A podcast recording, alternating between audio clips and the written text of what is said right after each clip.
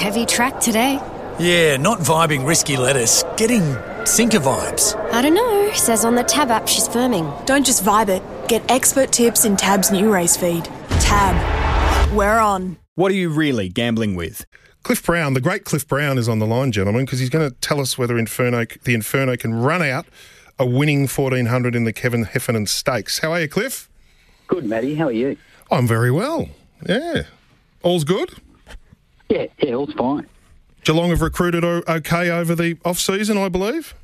Um, it's like any true supporter, we're full of confidence right now, so it's great. It's a great Oh. feeling.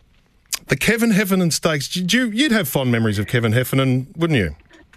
Oh, look, yes, I'm, I'm really good mates with his son, Danny. So uh, I train a, a horse for Danny, but we've been friends for a long time. So, uh, yeah, I remember Kevin fondly.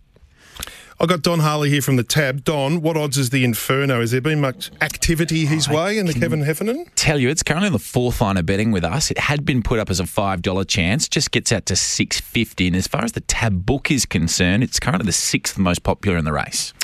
He would have loved Sandown Hillside in the old incarnation of this cliff, but uh, that's not the case. Is he? How's he going to? How's he going to get track around Caulfield and win this race? Well, Look, Matty, it's a great question. He's had two runs at Caulfield.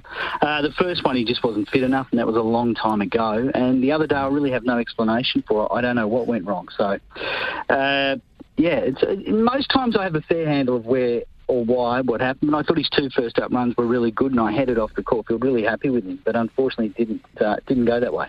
Hey, Cliff, Mick Sharkey here. Uh, we've seen this horse winning over 14 and 1600 in Singapore while he was over there a few years ago, but we've only seen him sort of out to this distance last start while he's been in Australia. Any reason why you've you've just purely kept him to the shorter sprint trips and, and not given him the, the chance at 14?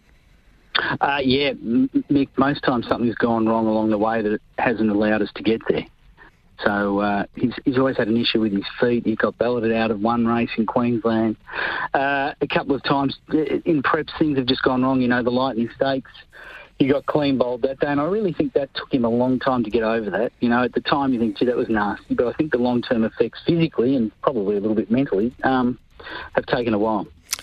Be nice to pull this off, wouldn't it? Because he came o- over from Singapore as your flagship horse, and as you say, things often didn't go right. But it'd, it'd be nice to nail one like this, wouldn't it, with the Inferno?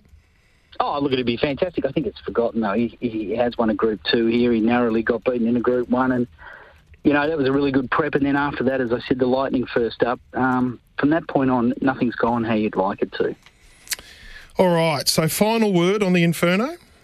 Look, I think he's really well. He looks great. He's just got back from the beach. He had a lovely time down there. And um, if, you, if you can forgive him one run, uh, you know, as as I said, those two runs at the Valley were really good. You know, does he not like Caulfield? I'm not sure. So tomorrow will tell us. Um, but I think he's in a really good spot. So, you know, physically and that, he seems really well. Terrific. Good on you, Clifford. Thanks for that. Okay, bye-bye. Cliffy Brown there.